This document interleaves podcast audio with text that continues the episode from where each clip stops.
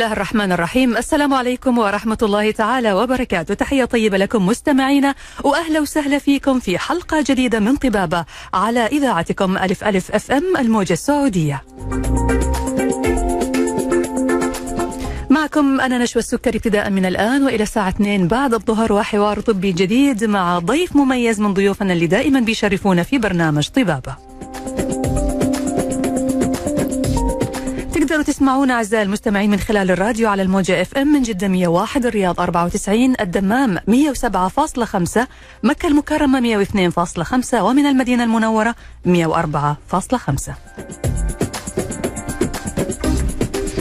غير الراديو كمان تقدروا تسمعونا من خلال موقعنا على الإنترنت www.alifalifm.com أو من خلال تحميل تطبيق ألف ألف إف إم والاستماع مباشرة إلى البث المباشر.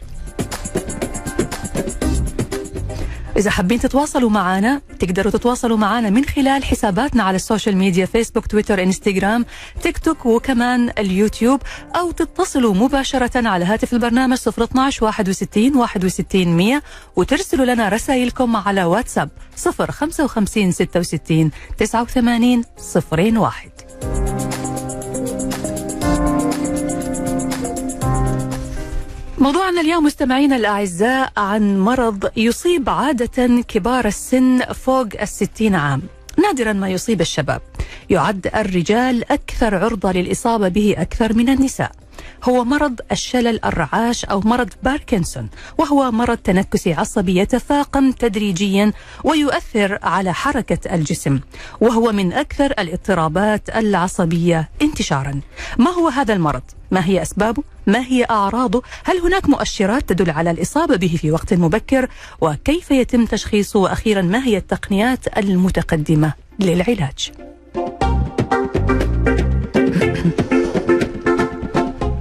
للإجابة على هذه الأسئلة أعزائي المستمعين يسعدنا أن يكون معنا في حلقتنا اليوم الدكتور أحمد باسندوا استشاري مخ وأعصاب تخصص دقيق في أمراض الباركنسون واضطرابات الحركة. حياك الله دكتور أحمد وأهلا وسهلا فيك في طبابة. أهلا دكتوره نشوى حياك الله. سعيد جدا بالتواجد معكم. الله يسلمك يا دكتور. دكتور مرض باركنسون أو مرض الشلل الرعاش إيش يعني؟ الشلل الرعاش أو الباركنسون آه، هو واحد من أمراض ال- المخ والأعصاب أو اضطرابات المخ والأعصاب اللي تصيب الجهاز العصبي وهو يعتبر من أمراض ال- ضمور خلايا الدماغ. آه، يعد من أكثر أمراض المخ والأعصاب شيوعا بالضبط اللي هو آه، أمراض آه، ضمور الخلايا ويأتي آه، بعد مرض الزهايمر. آه، أو مرض الزهايمر آه، كشيوعا في اضطرابات أو ضمور اضطرابات آه، المخ والأعصاب وضمور خلايا المخ والأعصاب فهو مرض شائع آه، مرض حركي بالإضافة إلى أعراض أخرى آه، غير الأعراض الحركية. هل هذا المرض يا دكتور منتشر عندنا في السعودية؟ آه، منتشر آه، هو إحنا مجتمعنا زي أي مجتمع آخر. آه، المرض موجود تشخيص المرض هو اللي يحدد آه، عدد الحالات أو آه، انتشار ال- المرض في كل منطقة. فاعتقد كل ما زاد الوعي في المرض وطريقة تشخيصه كل ما قدرنا نتعرف عليه ويكون عندنا إحصائيات دقيقة عن نسبة الانتشار. بنسبه الانتشار نعم تمام طيب إيش أعراض المرض دكتور؟ أوكي أعراض المرض آه، في أعراض حركية وفي أعراض غير حركية مم. ممكن نفصل فيها أكثر نعم. الأعراض الحركية اللي هي دائما بتكون واضحة للمريض وأهل المريض وبالتالي يتوجهوا للرعاية الطبية أو للعيادات للكشف عن المريض الأعراض غير الحركية هي اللي حنتكلم فيها اللي ممكن ما تكون ظاهرة أو ممكن المريض وأهل المريض يعتقدوا إنها آه، لها علاقة بأمراض أخرى نعم فالأمراض الحركية الأكثر شيوعا هي الرعشة أو من اسمه الرعاش مم. اللي هي حركة اليد الغير إرادية أو اللا إرادية. آه، أيضا آم، صعوبة الحركة في المشي أو عدم التوازن الجيد في المشي. الصوت أو آه، ال- ال volume تبع الصوت أو الكلام نفسه آه، حجم الصوت يكون أضعف آه، من السابق. تخشب أو تيبس الجسم مثلا اليد الرجل جزء من الجسم يكون فيه تصلب أو تخشب إلى ال- بطء الحركة بشكل عام. المريض أو أهل المريض يشتكوا دائما إنه صار الشخص الرجل أو الامراه المصاب بالمرض صار بطيء جدا في الحركة نعم يعني أول كان ممكن يأخذ ينجز المهمة في دقائق بسيطة الآن صار يحتاج وقت أطول لانجاز المهمة. مهم. هذه أكثر آه، طبعا صعوبة البلع في آه، أشياء حركية أخرى بس هذه الأكثر شيوعا ك- كانتشار أو كظهور في المرض وممكن تظهر في حالات آه، في المرحلة المبكرة من المرض نفسه.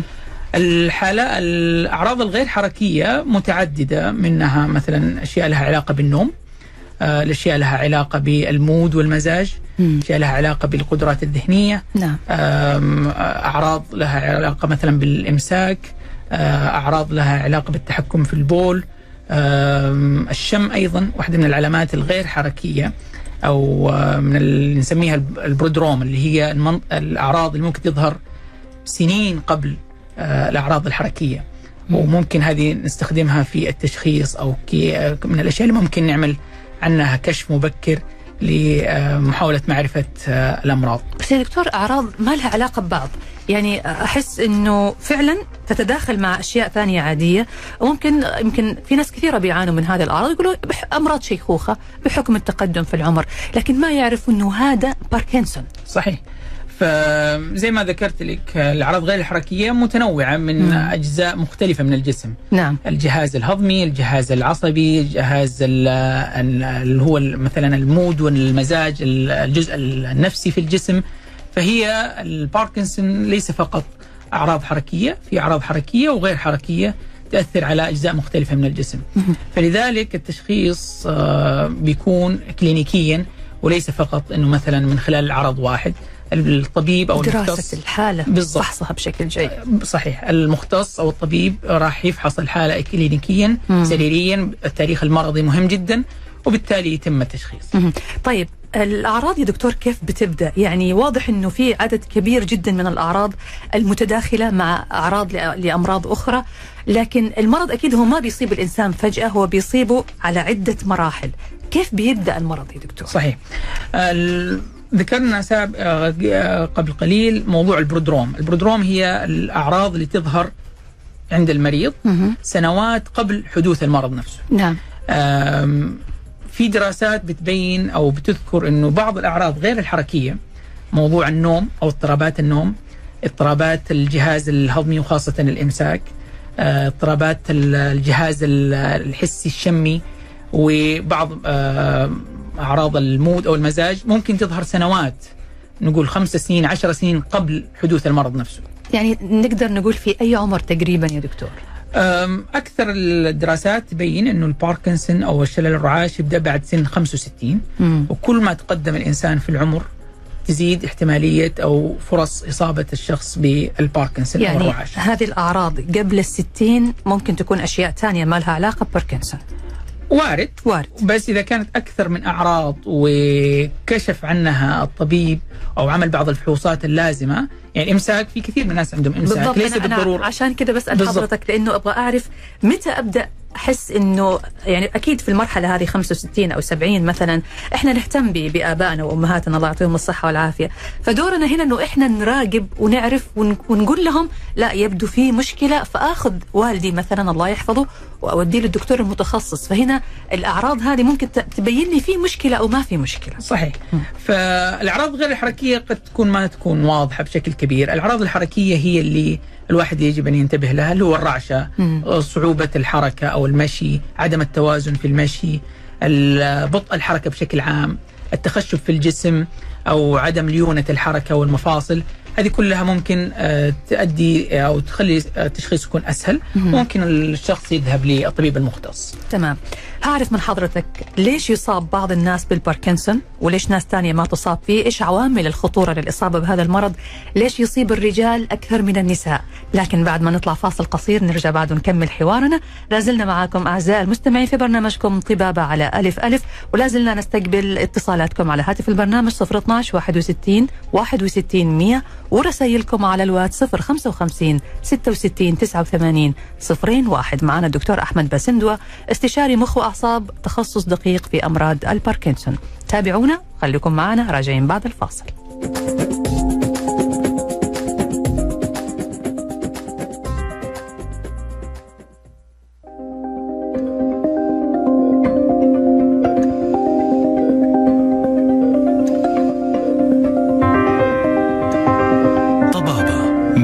والسكري حياكم الله من جديد مستمعينا وأهلا وسهلا فيكم مرة ثانية في طبابة على ألف ألف ومع ضيف حلقتنا الدكتور أحمد باسندو استشاري مخ وأعصاب تخصص دقيق في أمراض الباركنسون اضطرابات الحركة. موضوعنا اليوم عن مرض باركنسون أو الشلل الرعاش، التشخيص والتقنيات المتقدمة في العلاج. لازلنا نستقبل اتصالاتكم على الهاتف 012 61 61 100 ورسائلكم على الواتس 055 66 89 01. دكتور أحمد أحييك مرة ثانية وأهلا وسهلا فيك. أهلا دكتور طيب إحنا دكتور قبل الفاصل كنا بنسأل إيش أسباب الإصابة بهذا المرض وليش بيصيب الرجال أكثر من النساء؟ أوكي ما في أسباب إلى الآن معروفة وواضحة. أه كثير من الدراسات عملت وجدوا إنه قابلية الشخص في قابلية جينية عند بعض الشخص بعض الأشخاص عفوا بالإضافة إلى التعرض لبعض العوامل البيئية تؤدي إلى حدوث المرض عند شخص وليس الآخر. نعم. الأكثر عامل خطورة أو ك risk factors مذكور في الأبحاث والدراسات هو العمر. كل ما تقدم الإنسان في العمر كل ما زادت آه، واحتمالية حدوث المرض تكون أكبر آه، بسبب ضمور بعض الخلايا في مناطق معينة في الدماغ آه، تقل نسبة أو تقل إفراز مادة الدوبامين في الدماغ فبالتالي تظهر الأعراض عند المريض. نعم. ليش الرجال أكثر عرضة للإصابة فيه؟ صحيح. كثير من الدراسات أثبتت إنه الرجال آه، نسبة حدوث أمراض الباركنسون أو الرعاش عندهم أكثر من النساء بنسبة معينة. غير معروف إلى الآن السبب. ولكن قد نعزو ذلك إلى بعض التغييرات التغييرات البيولوجية بين جسم الرجل وجسم المرأة. فبالتالي قد يكون هذا هو السبب. حتى الدراسات التفصيلية في آه، هذه الملاحظة وجدوا إنه تطور أو تدهور الحالات مختلف ما بين الرجال والنساء. م. فهذا قد يكون أيضا يفسر الموضوع أنه ليش الرجال يصابوا أكثر من النساء؟ ليش الحالات عند الرجال آه، ما تكون تدهورها بشكل آه، واضح زي النساء؟ فقد يكون العامل البيولوجي مختلف باختلاف طبيعة جسم الرجل عن المرأة. تمام، حضرتك ذكرت لي إنه في أعراض حركية وأعراض أخرى غير حركية. أه تظهر غالبا بعد الستين السؤال يا دكتور هل في مؤشرات معينة قد تدل على أن الشخص هذا معرض لمرض الباركنسون في وقت أبكر وبالتالي قد تكون هناك إجراءات معينة احتياطية أو احترازية ممكن يأخذها الشخص علشان يأخر الإصابة أو ما يصاب فيه okay العامل التاريخ المرضي أو العامل العائلي لو في family history تاريخ مرضي في العائلة م. هذا قد يخلي الواحد عرضة أكثر إنه يصاب بالمرض بشكل مبكر نعم. إحنا تعريف المرض إنه يصاب في سن مبكر إذا كان أصيب في في المرض قبل أو ما قبل 40 سنة آه بعد 40 سنة في حالات تكون مصابة الأكثر أو الأكثر شيوعا يكون بعد سن 65 آه، سنة. بعد 65 هل في مثلا شيء معين الواحد يعمله يمنع حدوث المرض؟ مم. للأسف ما في. ولكن قدر المستطاع إنه لو أصيب في سن مبكر الكشف المبكر عن الحالة ووضع خطة علاجية معينة قد تؤدي إلى إنه يكون مسار المرض أو تدهور الحالة خلال السنوات ما يكون بشكل كبير. بافتراض إنه عملنا الخطة المناسبة وضعنا العلاجات والأدوية بشكل جيد.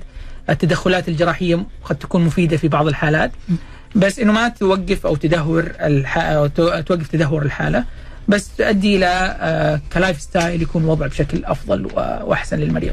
كيف هي مراحل تطور أو تدهور الحالة يا دكتور؟ يعني إذا تم تشخيص الشخص بأنه مصاب بمرض الشلل الرعاشي كيف بيكون التطور؟ وهل بالإمكان التدخل لتحسين هذه الحالة أو هذا التطور. ما هو ما هو ما هو تطور في الحالة؟ هو تدهور في حالة المرض صحيح.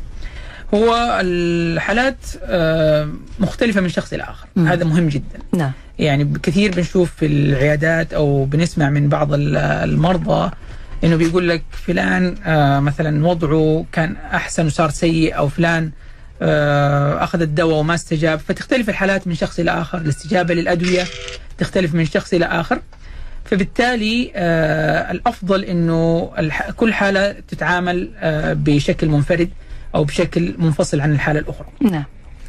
آه، الأكثر شيء نقدر نعمله إنه الأدوية إذا حطيناها بشكل صحيح بشكل مبكر أو بشكل صحيح تؤدي إلى إنه الإنسان يعيش حياة أحسن، lifestyle أفضل، quality of life أفضل للإنسان والمحيطين فيه كعائلة.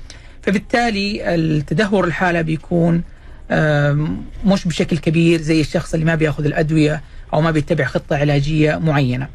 آم، قد إيش التدهور بيصير بيختلف من شخص إلى آخر، في بعضهم كل كم سنة بيصير الوضع اسوء، في بعضهم خلال سنة سنتين بيصير اسوء فتختلف من حالة إلى أخرى. ف ت- متابعة الحالة بشكل مستمر في العيادة آم، بتكون بشكل توضح الحالة بشكل دقيق.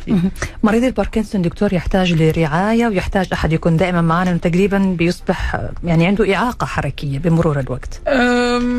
في المراحل المتقدمة قد يكون ذلك. مراحل بس في. المراحل الأولى والمبكرة كثير من المرضى بي- بيمارس حياته بشكل مستقل تماما. بيمارس يومه وحياته الروتينية بشكل جدا عادي.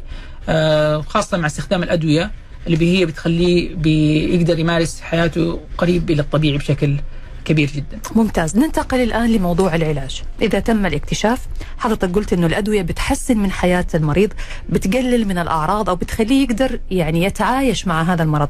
هل يتم الشفاء من الباركنسون ولا لا يمكن الشفاء؟ اليوم مم. إحنا نتكلم عن اليوم للأسف ما في أي علاج موجود يشفي يشفي تماما. تماما أو ينهي المرض تماما أو يوقف تدهور المرض.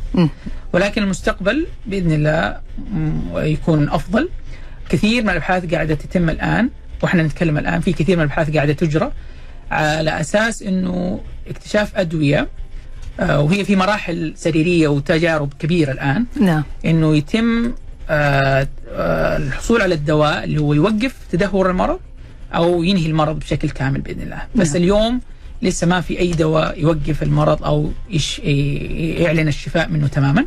بس الآن بإذن الله الدراسات والأبحاث قاعدة ت- يعني بشكل كبير تتطور وإن شاء الله المستقبل بإذن الله يكون أفضل. بأمر الله. طيب العلاجات اللي بيتم تعاطيها أو بيتم وصفها لمريض الباركنسون إيش هي دكتور؟ وكيف بتحسن من الحالة أو بتحسن من الأعراض؟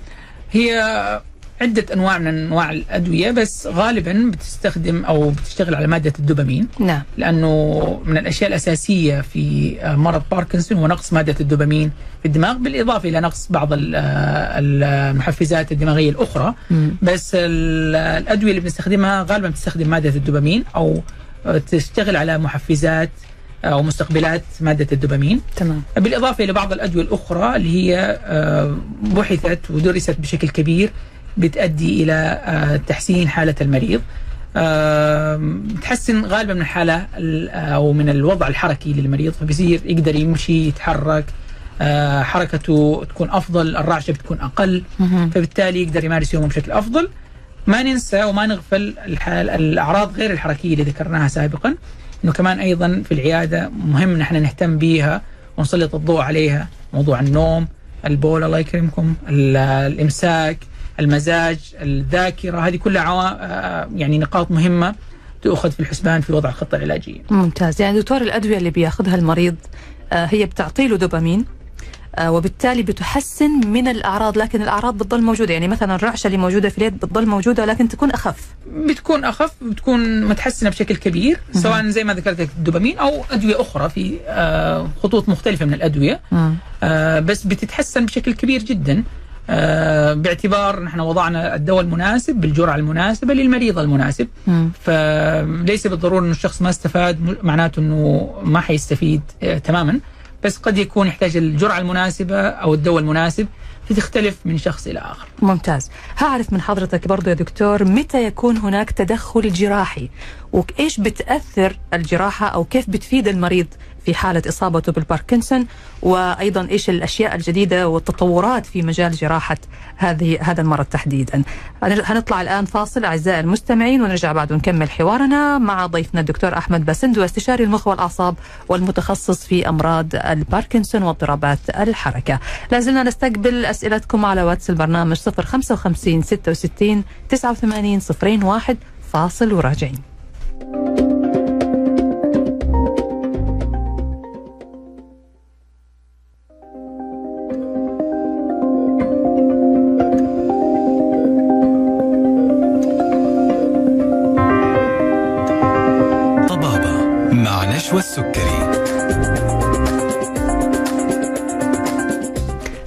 الله من جديد مستمعينا الأعزاء وأهلا وسهلا فيكم في طبابه على ألف ألف مع ضيفنا الدكتور أحمد باسندو استشاري المخ والأعصاب.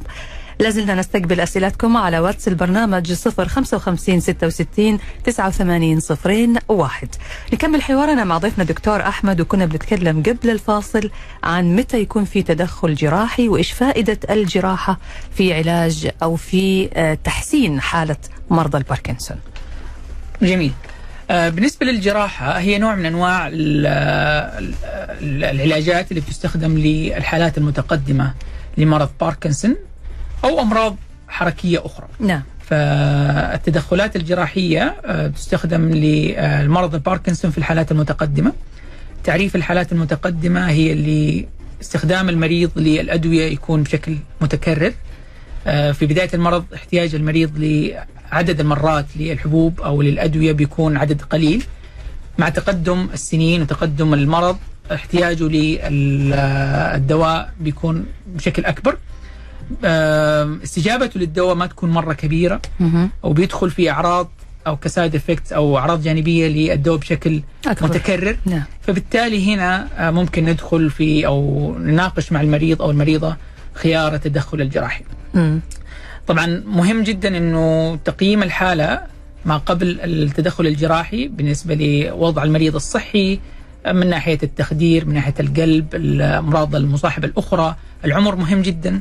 يعني شخص عمره 90 سنة مثلا ما أعتقد إنه حيكون خيار جيد نحن نعمل له العملية لأنه هي عملية وحيدخل غرفة عمليات فقد يكون وفي تخدير وفي تخدير أشياء ثانية زي كذا. مضاعفات معينة نعم. فبالضبط نختار المريض المناسب اللي هو غالبا يستجيب للدواء فبالتالي تدخل التدخل الجراحي حيكون مفيد له.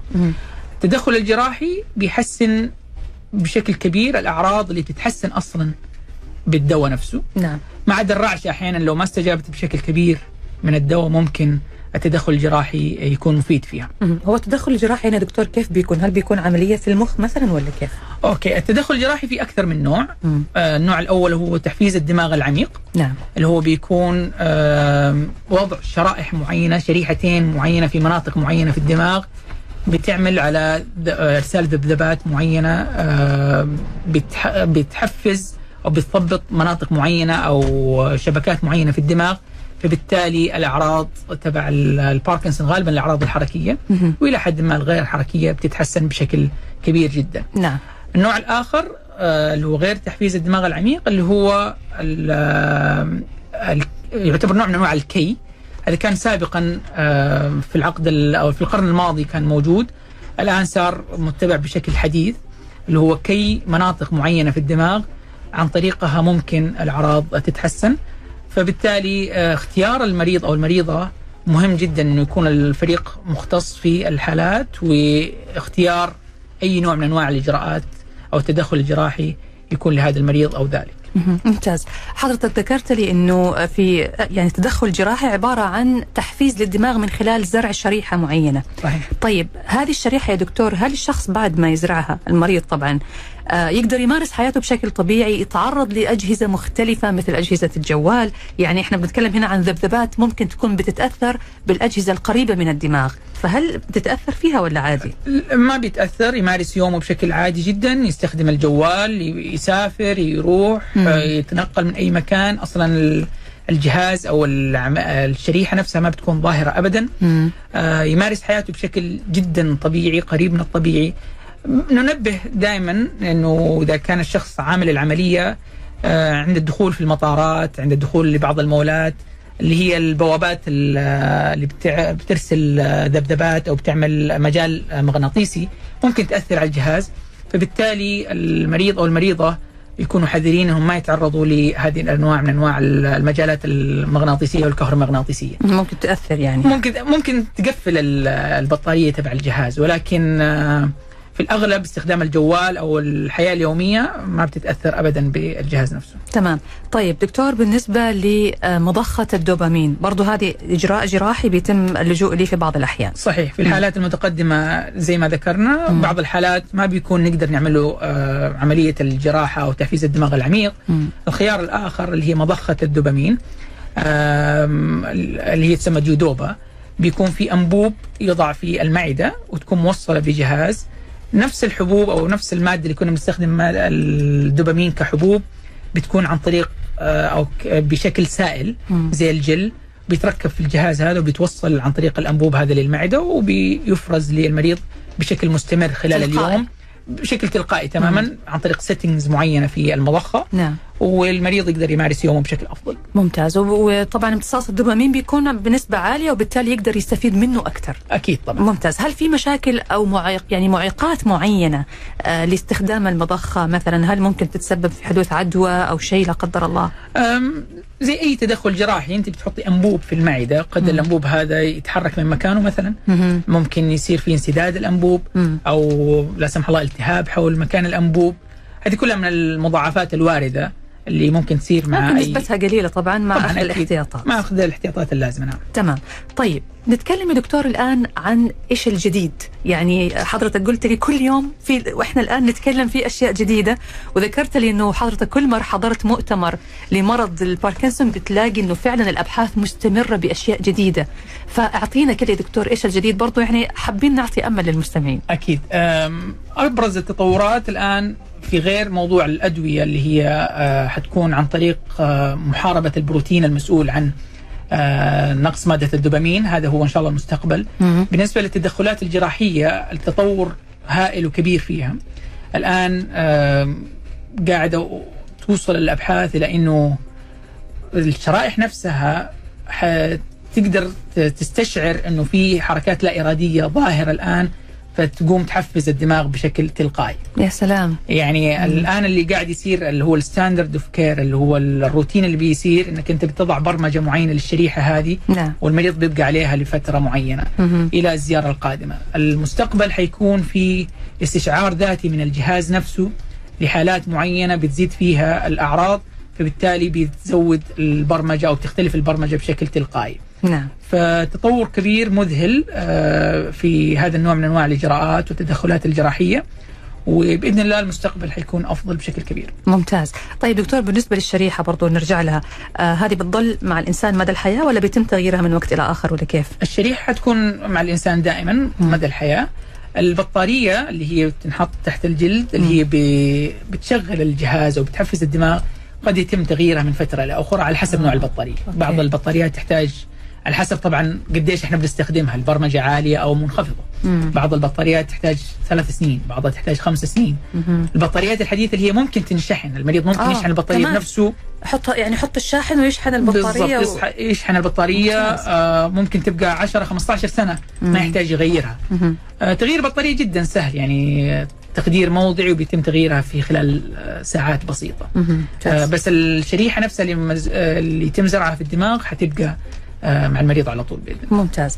طيب برضو دكتور من ضمن الأشياء ال- أو الأبحاث اللي يعني آه، شفناها موجودة آه، في اكتشاف نوع جديد من البكتيريا ربطوه العلماء والباحثين بأنه قد يكون له علاقة وطيدة بالإصابة بمرض الشلل الرعاش. آه، كلمنا عن هذا الموضوع دكتور وإيش ممكن تكون فائدته بالنسبة للمرض والمرضى؟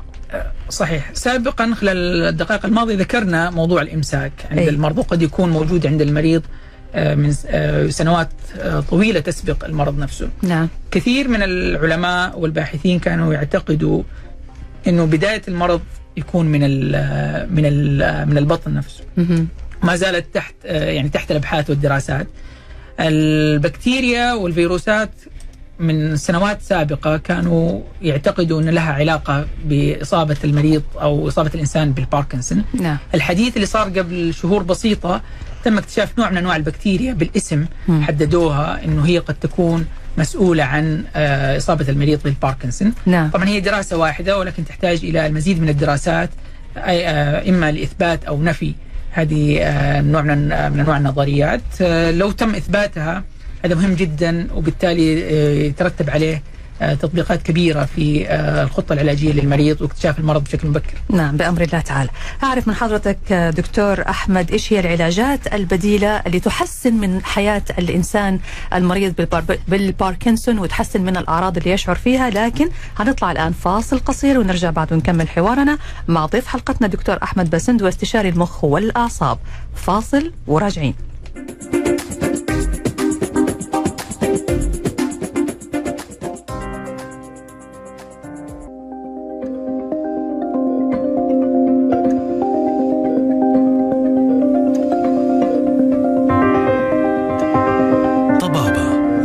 نشوى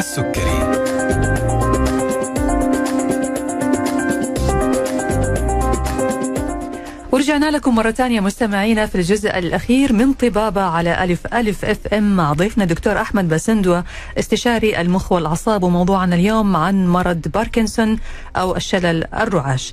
آه، طبعا دكتور إحنا كنا قبل الفاصل آه، بنتكلم عن العلاجات البديلة اللي ممكن تحسن من حياة المريض بما إنه لابد إنه يتعايش مع هذا المرض حتى مع الأدوية اللي بيأخذها. فخلينا نتكلم عن أبرز العلاجات البديلة. آه رقم واحد آم، الرياضة. مم. النشاط البدني. نعم. العلاج الطبيعي.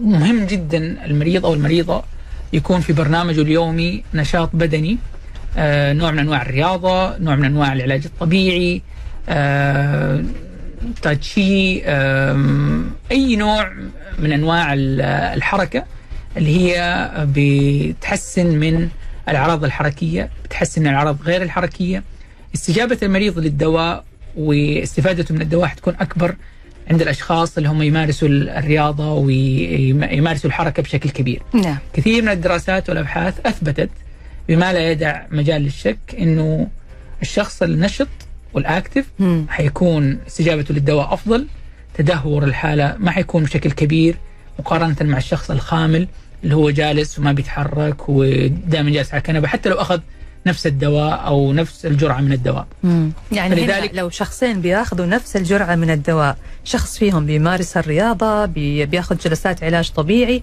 حالته هتكون أفضل من الشخص اللي بياخذ الدواء بكل تأكيد مم. آه وهذا مثبت آه في كثير من الدراسات فبالتالي إحنا دائما آه نركز على الموضوع هذا في العيادة آه إنه الشخص أو المريض وأهل المريض يعني آه ضروري يكون في برنامج الخطة العلاجية موضوع الحركة الرياضة العلاج الطبيعي بشكل كبير جدا. انزيم كيو 10 هذا يا دكتور إيش دخله في الموضوع؟ جميل. آه قبل 20 سنة كان في دراسات آه تبين أو تعتقد أنه قد يوقف تطور المرض الإنزيم آه آه، قد يأخر أو يبطئ تدهور الحالة نفسها أو أنه يكون وقائي هذا الإنزيم. نعم. لأنه هو يعتبر من المضادات الأكسدة. مم. ف ولكن للأسف آه، في السنوات الأخيرة كثير من الدراسات يعني أجريت على هذا النوع من أنواع ال- العلاج. أو ال- المضاد الأكسدة وللأسف ما أثبت آه، فعالية. فعاليته أو نجاحه. وأنه يوقف المرض أو يشفي أو يشفي المريض بشكل كامل. بس كان في اعتقاد أو توقع أنه ممكن يحسن أو يوقف المشكلة نفسها بس للأسف أثبت علميا أنه ما ما بيوقف المرض.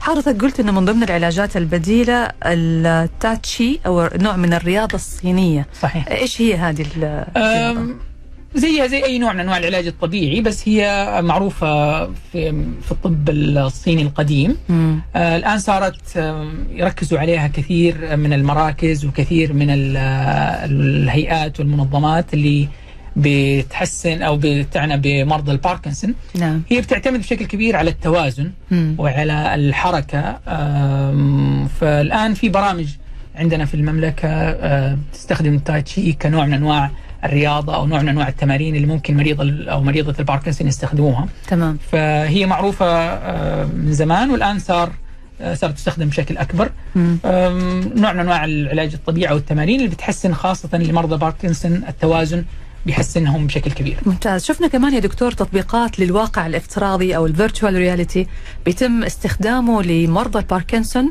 بطريقة معينة يلبس النظارة فيشوف كأنه مثلا قاعد يمشي في حدائق آه، في أماكن طبيعية وفي نفس الوقت يكون مربوط مثلا بحزام معين ويمشي على سير. فإيش فائدة مثل هذه التقنيات في تحسين حالة المريض؟ آه، ممكن تحسن من الناحية المزاجية الحالة ال- النفسية للمريض هذا واحد. اثنين كاستخدامات علمية أيضا تستخدم في تحسين توازن المريض وحركته مم. في المشي. تمام. نوع من العلاج الطبيعي اللي بيستخدم المريض بيركزوا على التوازن في المشي. فاستخدام مثل هذه التقنيات قد تكون مفيدة جدا آه، ل- آه، للتركيز على التوازن اللي هو ممكن يعاني فيه مريض باركنسون نعم. فأتوقع إنه ممكن مع الوقت وخلال الفترة القادمة تكون آه، مستخدمه بشكل كبير. فالمريض أو المريضة يستفيدوا منها بإذن الله. هل يمكن يا دكتور إيقاف التدهور عند حد معين ولا إحنا بس بنأخر التدهور؟ آه، الآن قدر المستطاع إن إحنا نأخر أو آه، ما يكون التدهور سريع. ال quality of life جودة الحياة بالنسبة للمريض تكون أفضل. آه، بالتدخلات اللي موجودة اليوم نعم مستقبلا ذكرت سابقا آه، إنه آه، لو إن شاء الله تم آه، يعني آه، إجازة بعض كثير من الأدوية اللي توقف تدهور المرض اللي تحارب مادة ال alpha-synuclein. اللي هي البروتين نفسه المسؤول عن آه، الباركنسون هنا ممكن نقول إنه المريض يتوقف عند هذا الحد وما تتدهور الحالة بإذن الله. ممتاز إيش نصيحة حضرتك للأسرة أو للعائلة اللي عندهم مريض باركنسون معرفة الأعراض الحركية وغير الحركية مهم جدا. آه، المتابعة في العيادة بشكل مستمر آه، اتباع الخطة العلاجية مهم جدا التركيز والانتباه لموضوع الحركة والنشاط البدني سواء عن طريق آه، برنامج رياضي علاج طبيعي أي نوع من أنواع الحركة تساعد كثير في التحكم في الأعراض بإذن الله. تمام. طيب دكتور ناخذ بعض الأسئلة اللي جاتنا. في سؤال يقول هل التحفيز الدماغي للمخ يغني عن الأدوية؟ الهدف تقليل كمية ال- الدواء. مم. يعني أحيانا بنقول للمريض والمريضة خلال سنة ممكن ننقص 50% من الأدوية تقريبا. مم. بس ما حنلغي الدواء تماما. بس بنسبة كبيرة الدواء ممكن آه، يقل آه، تقل الجرعة فيه. تمام طيب في سؤال كمان دكتور يقول آه، أبي مريض بمرض الباركنسون ويصير عنده اختناق ويصعب عليه التنفس بشكل متكرر وأيضا يصعب عليه البلع ويشعر بتأزم في أوردته ومسالكه التنفسية فما رأي الدكتور في هذه الحالة؟ طبعا ضروري الفحص الكلينيكي والسريري. آه، في بعض الحالات المتقدمة من الباركنسون ممكن التنفس يكون في مشكلة. طبعا ضروري إنه كمان آه، جهاز ال- أو دكاترة الصدرية والجهاز التنفسي يكونوا يفحصوا حالة المريض وما يكون في أصلا أمراض في الرئة. نعم. هذا مهم جدا. نعم. بعض الحالات المتقدمة من الباركنسون كمان البلع بيتأثر عندهم. مم. آه ضروري جدا أيضا نتأكد إنه ما يكون حالات ال Parkinson plus يسموها أو ال atypical Parkinson أو الحالات مشابهة للباركنسون نعم آه اعراضها متشابهة مع الباركنسون بس تدهور الحالة هنا يكون أسرع وأعراض تكون آه آه أكثر شدة من الباركنسون. الشائع. طيب سؤال كمان دكتور يقول هل الإبر الصينية قد تفيد في حالة الإصابة بالباركنسون؟ ممكن تفيد في موضوع الاسترخاء ممكن تفيد في تخفيف الشد في العضلات تخفيف. أم، بس ما أتوقع أنها حتغني عن الأدوية. لازم الأدوية. ما في مفر يعني أه، احت... اعتق... أه، بشكل أه، بشكل كبير المريض حيحتاج الدواء. تمام. طيب آخر سؤال يا دكتور يقول عمري 35 جدي أصيب ب- بمرض الباركنسون آه، لكن والدي لم يصاب فيه. فهل آه، فهل أنا عرض أنا هل أنا معرض للإصابة بهذا المرض؟ وكيف يمكن الوقاية من الإصابة؟ ممتاز. أه ذكر إنه جده. نعم. فمهم نحن نعرف تقريبا في سن كم جالي مو. واضح. فغالبا إنه ذكرنا سابقا إنه العمر هو العامل الخطورة الأول نعم فقد يكون إنه جده أصيب بالمرض في سن متقدم مم. فليس بالضرورة إنه هو كحفيد للمريض إنه حيصاب في المرض نفسه إن شاء الله ما يكون باذن الله. في أي خطورة عليه. بأمر الله. بشكرك جزيل الشكر الدكتور أحمد باسندو استشاري المخ والأعصاب وتخصص دقيق في أمراض الباركنسون واضطرابات الحركة. شكرا لوجودك معنا دكتور أحمد. أهلا وسهلا. شكرا شرفنا لكم. فيك واستفدنا كثير من وجودك معنا. الله يعطيك العافية. شكرا لكم. الشكر موصول لكم أنتم أيضا مستمعين الأعزاء. نلقاكم على خير. انتظرونا في الأسبوع المقبل. بإذن الله تعالى برنامج طبابة معاكم من الأحد إلى الخميس. مواضيع جديدة وضيوف مميزين هيكونوا معنا بإذن الله تعالى. تقبلوا تحياتي من خلف المايك أنا نشوى السكري ومخرج هذه الحلقة رائد باراجي. أترككم الآن مع برنامج من حقك مع زميلي عادل باربع في حفظ الله ورعايته.